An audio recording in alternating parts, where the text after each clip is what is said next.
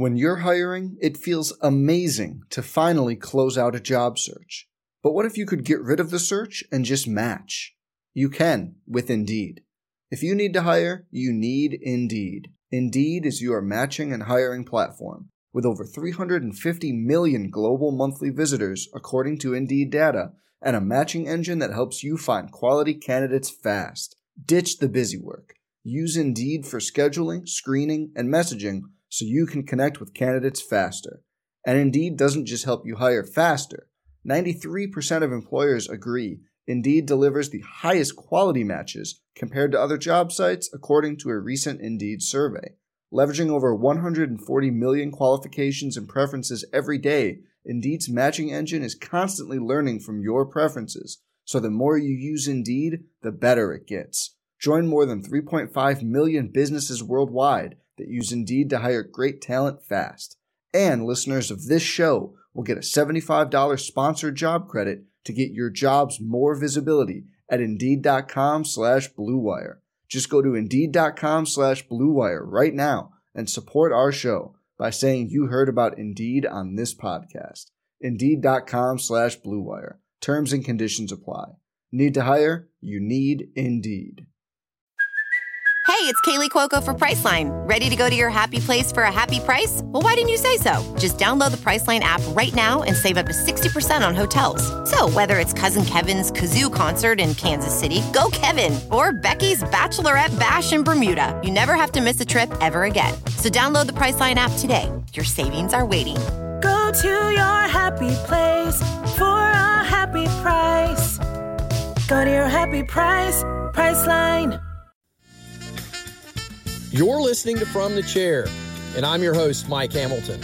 Join us each episode as we talk to athletic directors from across America.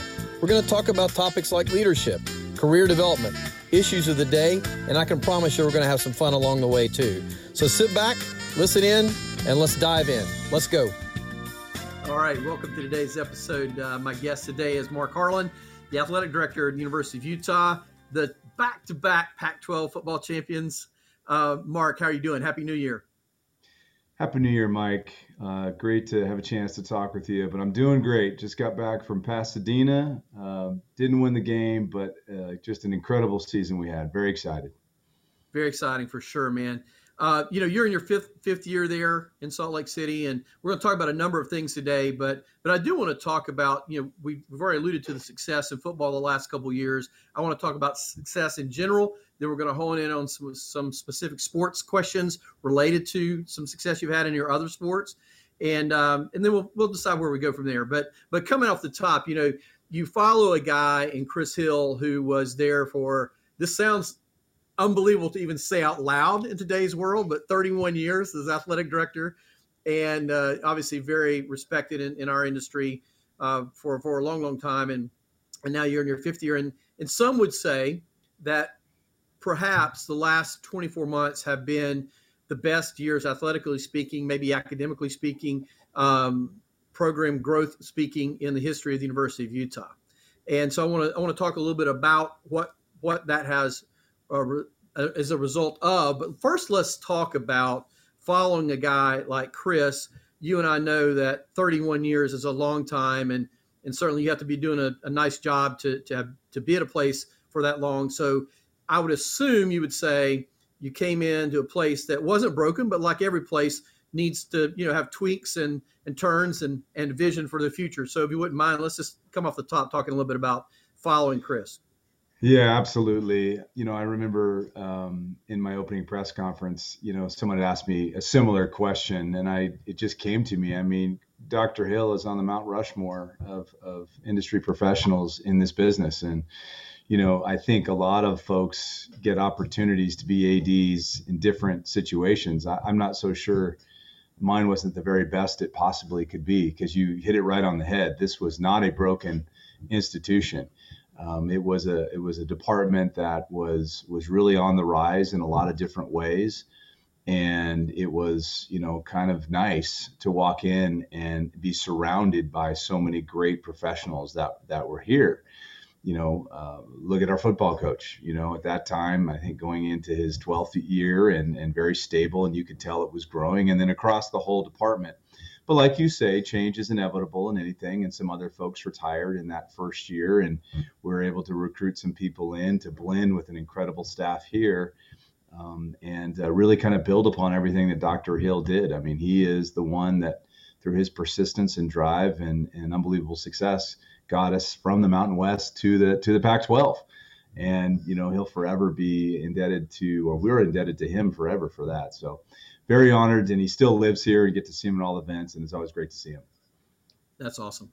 Well you mentioned the the, um, the move to the pac 12 and let's talk about football for just a second. Kyle has been there for quite some time now and and had unbelievable success when you're in the mountain west. And and really for you know jumping leagues and coming to the pac 12 had had maintained that success but now has sort of taken it to a new level in the league by having the back-to-back championships. And uh, you know, I know when Utah gets the chance to go to the first Rose Bowl last year, what a big deal that was for your university, and then to follow it up again. And I saw the the overhead shot from the blimps or drones or whatever it is they take overhead shots from now, and certainly there was a sea of red in the stadium there at the game.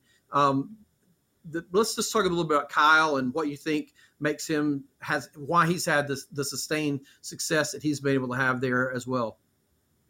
Yeah, just a real authentic leader. You know, very very consistent, um, not only you know day to day but hour to hour in his expectations and and he holds himself accountable he holds his staff accountable and certainly holds our students accountable but when you have somebody who is authentic and loves the the student athletes that that he recruits in and um, is consistent with them and in the way he he manages the program, I think it allows students to thrive. And again, you know, he like anybody is very open to say he had to learn along the way. I mean, he had his rough moments, particularly at times, and Dr. Hill stuck with him um, and invested in him because he believed in him. And so, you know, to watch all of that come together, to be in four league championship games in the last five years, the only one we weren't was in the COVID year you know, it's not surprising to those that are on the inside here because of the kind of students we recruit, the kind of consistency uh, he provides in his leadership. But just an outstanding man, better man than he is coach, and that's that's saying something. Yeah, great history there, great run. So your first coach you hired was in the sport of skiing. I told you I want to talk a little bit about a couple of sports we don't talk as much about. You know, you have a lot of conversations about uh, football and, and, men's basketball, but there are so many universities across the country that excel in certain sports. And and in particular, Utah's had a long history of success in gymnastics, and I want to talk about that in just just a second. But as I alluded to, your first hire was actually in the sport of skiing, and gone on. You guys have gone on to win three national championships uh, in skiing since that hire. Uh, you know, how does one recruit a skiing coach? Number one, uh, when that's not in the traditional uh, scope of what a lot of uh, search firms are helping with, and and there aren't a ton of ski programs around the country. So how do you how do how do you go about recruiting your coach? and then talk about. I mean, you obviously you guys there with with uh, Park City and the other resorts around the, the Salt Lake City area. I'm sure that's a, a, great competitive advantage. How how do you guys? What is there a, in skiing? Is there a home course, so to speak? And what? How do you? How does your team go about their practice philosophy around uh, being um, successful at, at a high level in that sport?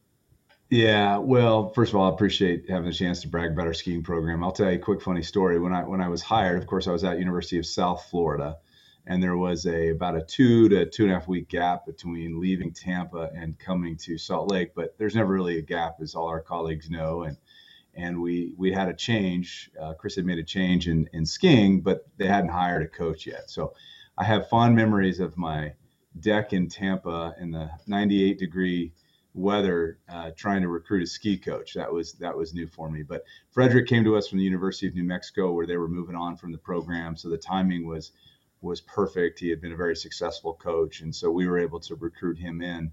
I think the overall success of the program, I believe 14 or 15 national championships here, really kind of is like when it all comes together in other sports. We have an incredible donor support for skiing program led by the Eccles family.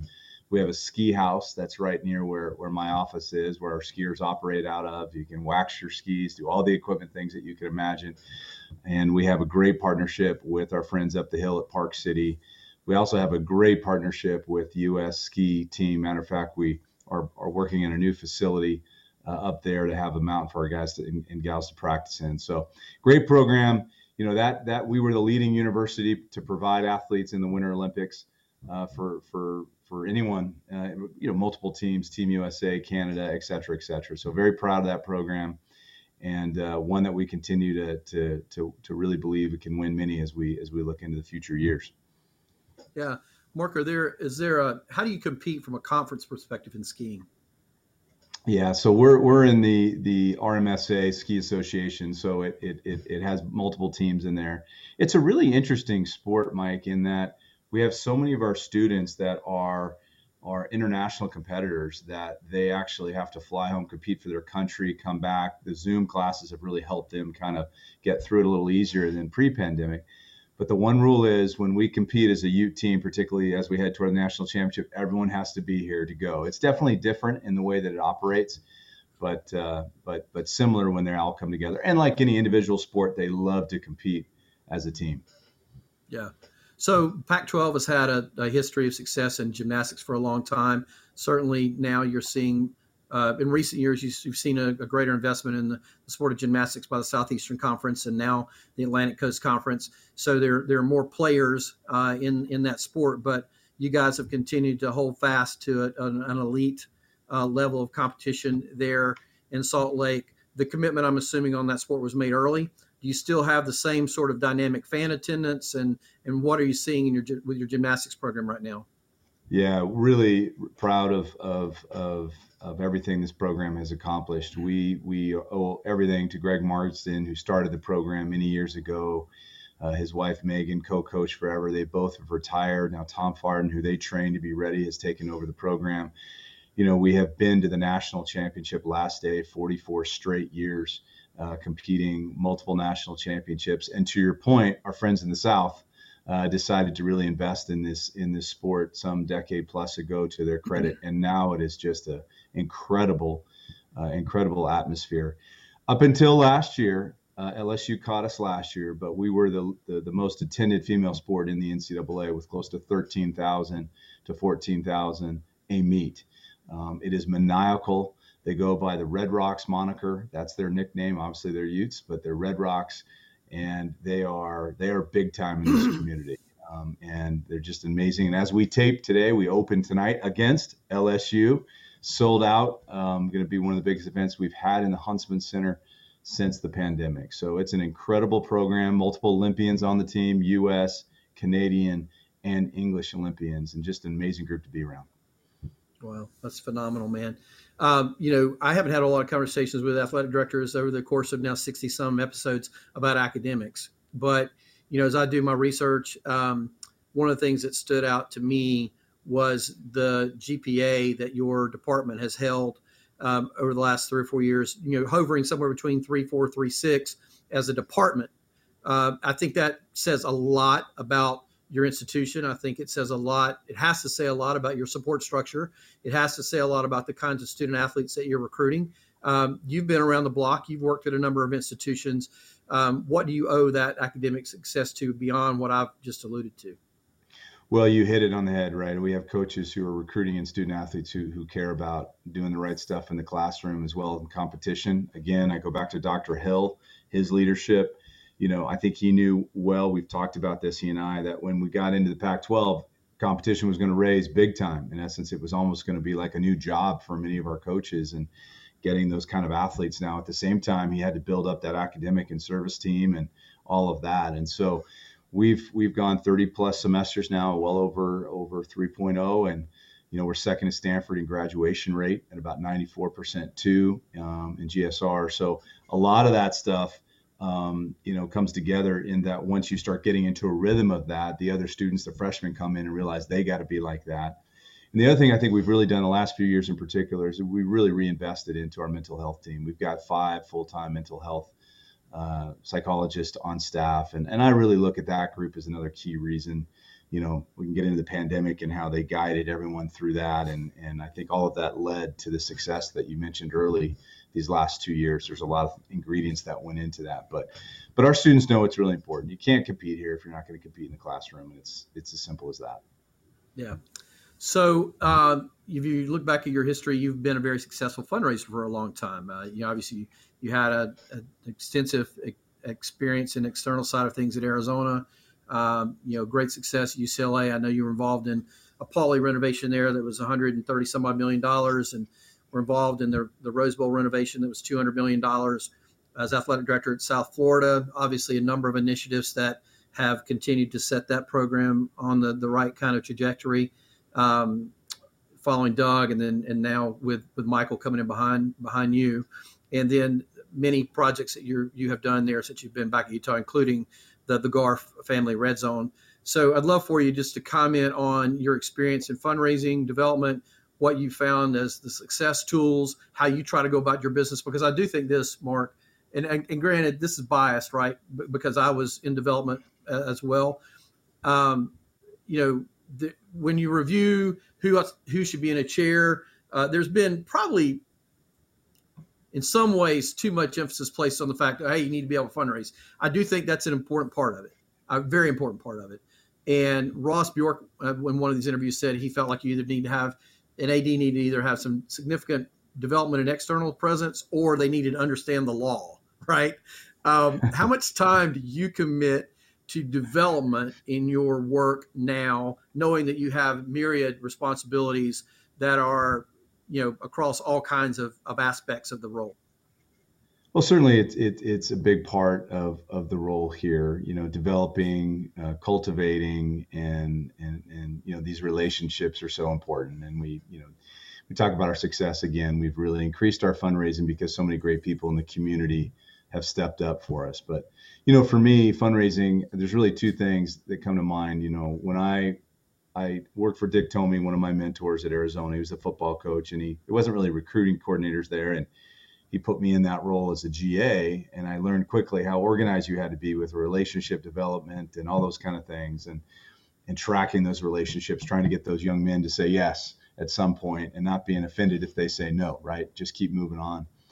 And then when I worked with Mr. Livengood, and he taught me a lot of things about fundraising once I got out of that, that coaching football staff area. And then he brought in this feller named Chris Del who showed up uh, one day and he asked me to partner with him. And that was a two years of, of, of just absolute lunacy and probably the funnest, the funnest time in my career. But what Chris taught me, besides just being, you know, one of the hardest working people I've ever been around, is not to overthink it right? These are people, they're passionate. Talk to them, learn from them, have fun with them. You know, I, I remember him poking fun at every CEO, big time person you can imagine. And, and so watching that, so that the diligence and the organization, along with just Chris, remind me all the time it's about relationships. So I really enjoy it. Um, I sometimes find myself, you know, two or three days of just doing straight fundraising relationships. Then you go away from it a little bit, back and forth. But it's certainly resource development is really critical in what we do, and um, but it's something that I'm real fortunate that I love to do. Yeah, so you guys were fortunate enough to uh, close what was the largest gift in your history with the Garff family a few years ago, and that that entailed closing in your end zone.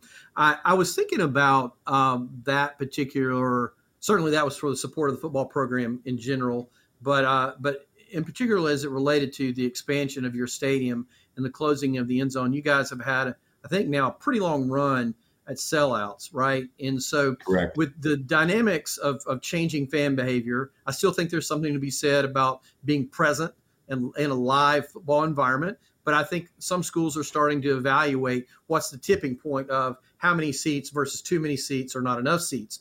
And you guys obviously added seats. You're now at uh, 51, 52,000, if I remember correctly. Um, did, did that was was that how did you evaluate the fact you had a hard demand for your ticket but yet you also felt like you need to continue to invest in uh, the fans and expand.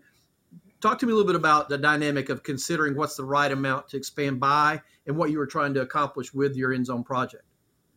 Yeah, it was probably the, the I don't know if it was the hardest, but I felt like the most strategic decision we had to make. And luckily, we had the great folks from CSL that uh, had already been hired by Chris and had done a comprehensive study on quantity and, of course, pricing of whatever product we were going to make decisions on. And I'll be candid, I, I, think the CSL study said we could probably push it to 60 um, and and make things work. We had the ability to to build the end zone that big.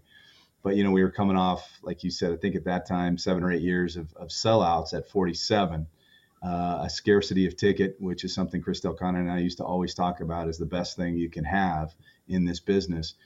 and a maniacal atmosphere. So we settled in on that 51, right? We felt like that took us over 50. That was a number that I think we we Whit really wanted us to be. I wanted us to be. So once we made that decision, we just got off, you know, with designing all the product and, and working with uh, Populous and, and Legends, who we also brought in to help sell the product. But, but you know, we now already have a waiting list again, right? You know, but not what it was in terms of 5,000, but, you know, we're back to about 2,000. So 11 straight years now sellouts. Um, the end zone sold out, built it during the pandemic, sold it during the pandemic. Legends did an incredible job, as did a lot of folks on my team, Scott Cole, who led that project for us. So just a just an amazing testament to the success of the football team, but also to people that stepped up. The Garff family, Garff Automotive, one of the largest private uh, auto dealerships in the country. Great people, and they saw the vision. They saw how this would not only help football, but it would also help our whole department by the additional revenue coming back to support scholarship and services. So it was one of those everything came together. But I'm glad we launched it when we did because you know we got our steel in just in time, and we were able to to get it done. Layton Construction, a local firm here, right right before uh, right before everything shut down. Well, your stadium's a great story from you know starting with. Uh, you know the, the the momentum coming out of the Olympics in Salt Lake City and and what was done during that time for the, the opening and closing ceremonies and then your private fundraising which we've just alluded to your fan support for so long the success that Kyle's had.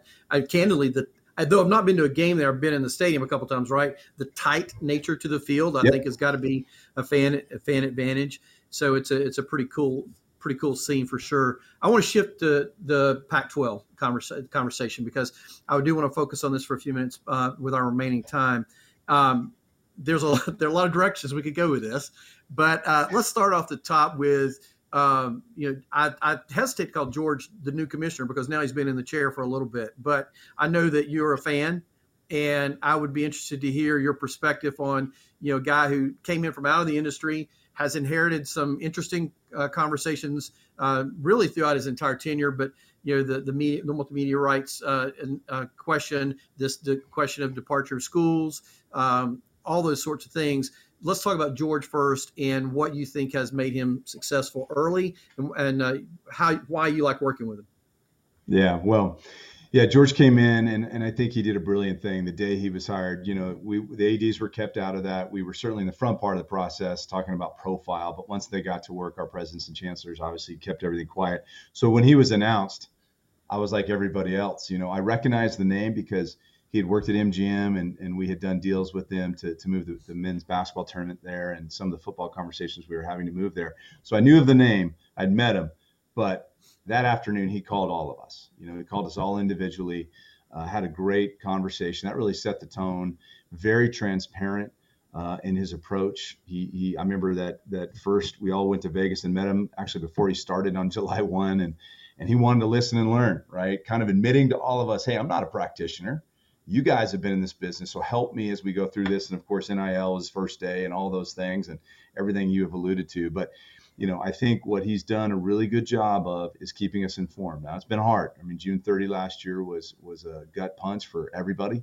When we found out about SC and UCLA moving on, he immediately got us together, and as we go through all the way up until today, has been very transparent as we try to close this this television deal, which is so critical. But appreciate the fact that that leaders that that are willing to listen, leaders that are willing to um, you know take advice and, and counsel from others and make make decisions. And uh, I think he's done a great job.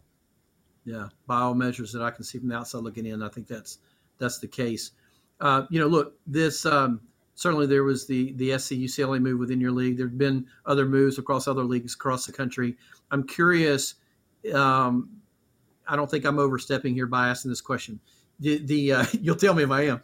Uh, you know, every AD that sits in in your chair uh, in the in your league or in other leagues when these things start happening and their moves, um, I don't think it's an exaggeration to say how you navigate what inevitably becomes your own paranoia around it, um, and then focusing in on those that remain and understanding that you've got good. Um, you've got really good people in the league. You've got great institutions in the league, and and deciding how do you how do you you join arms and lock arms and make sure that you aren't shy about saying that you have that uh, but at the same time also being you know, aware enough to to know that ultimately your your job is to protect the University of Utah's interests. Uh, now, there's a lot in that question, right? But I guess I'm I'm really asking you to sort of peel back the curtain a little bit and and maybe give us some thoughts on how you've navigated these last uh, 12 or so months with the with the, the announcement that came. Yeah, well, Mike, that you know, you're obviously someone who's been in this chair, and I think you just articulated exactly the challenge. You know, um, I think there is a duality in all of this, right? The Pac-12 conference is a pride conference, 100 plus years with great success in so many different ways. I don't need to get into all of that, but you know, you do feel a certain obligation to keep this conference moving forward.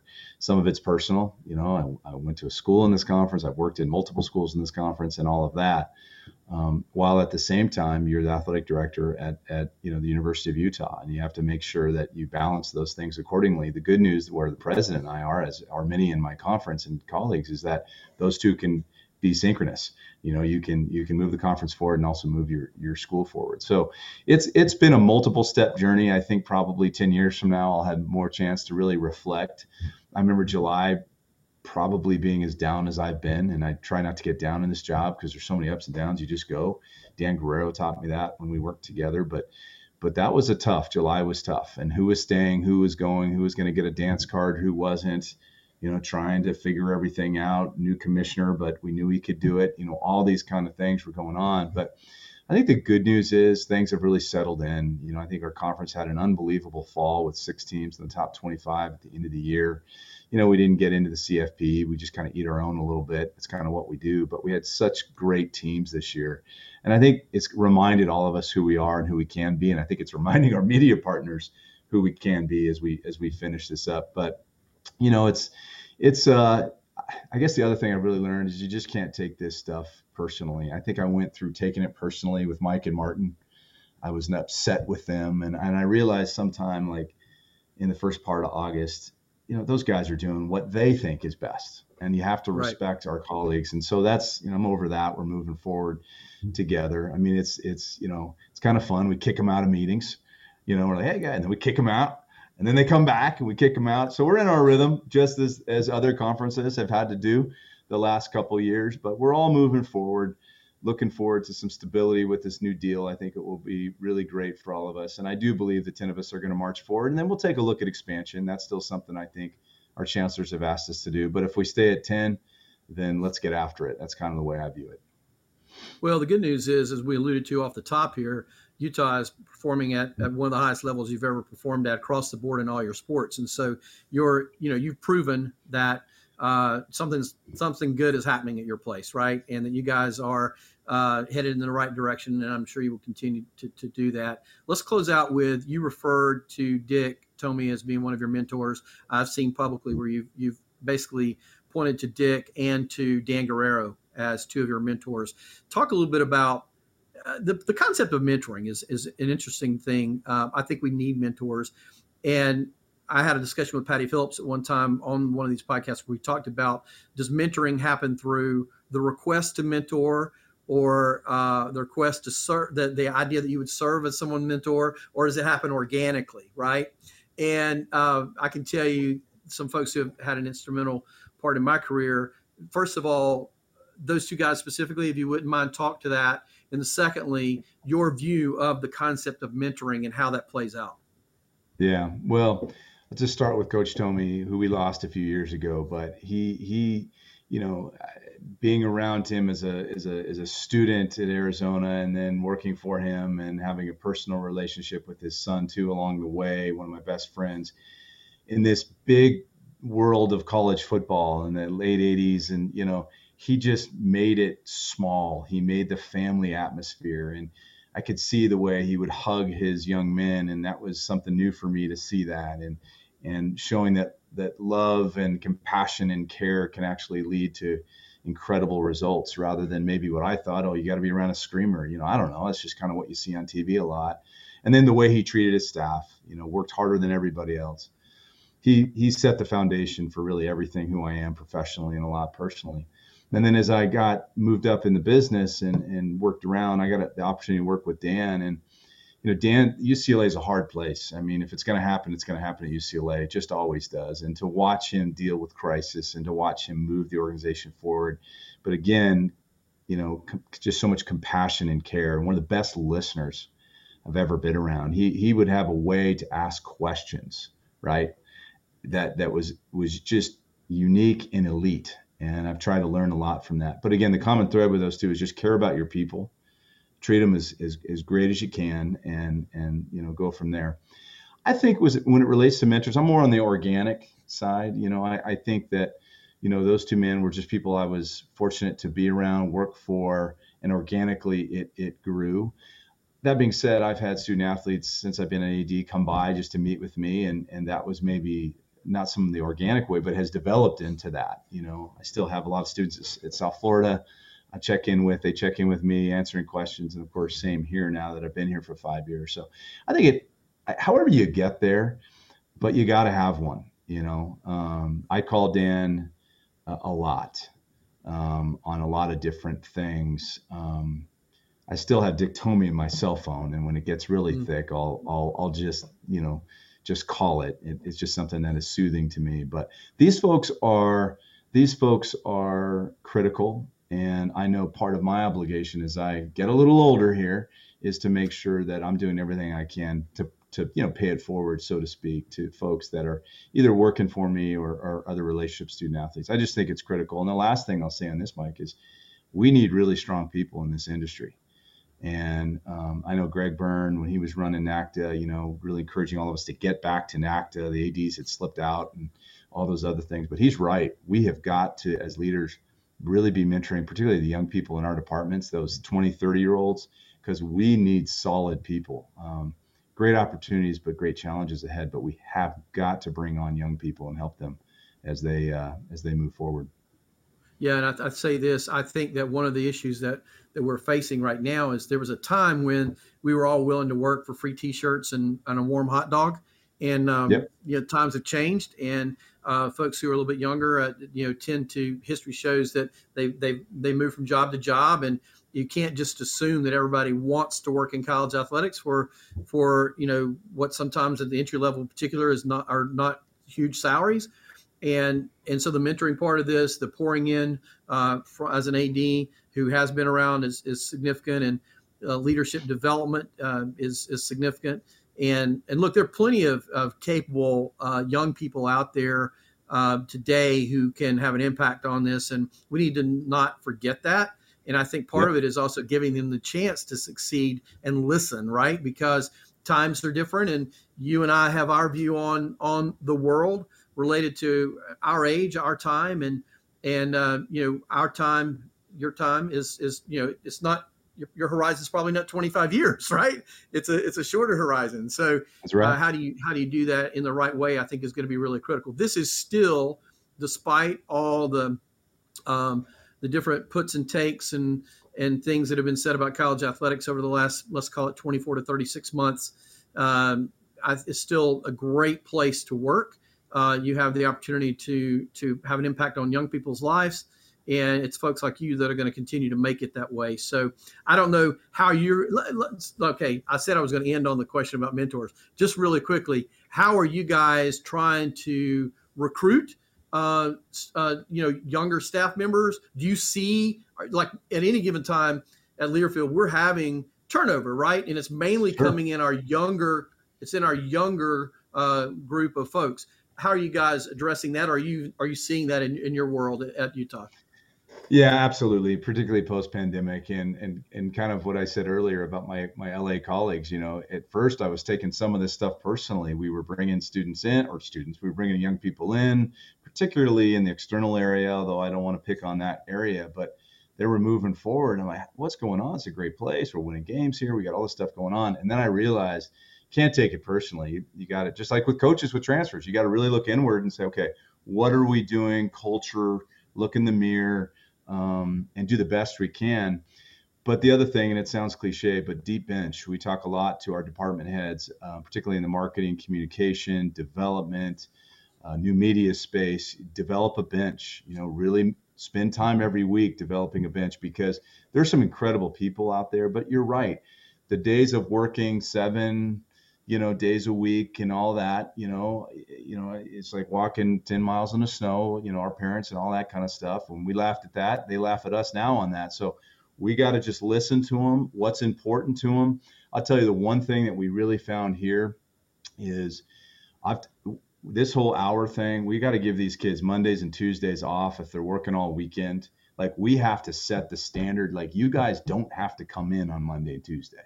I mean, that sounds a little silly, but we've actually set some of those parameters up here to try to give them some balance. You know, the whole thing. Some of them are still on Zoom. I, you know, I want them all in. I, I, I am yeah. that that guy. But I've also learned, hey, some of them can be. So anyway, trying to do everything we can to keep the good ones here, but also know that that it's going to happen. Have a streamlined HR operation, have a bench, and, and get after it. At the end of the day, the, the, the university is what matters, and, and we'll recruit great people in here. Uh, much as I expected, spot on.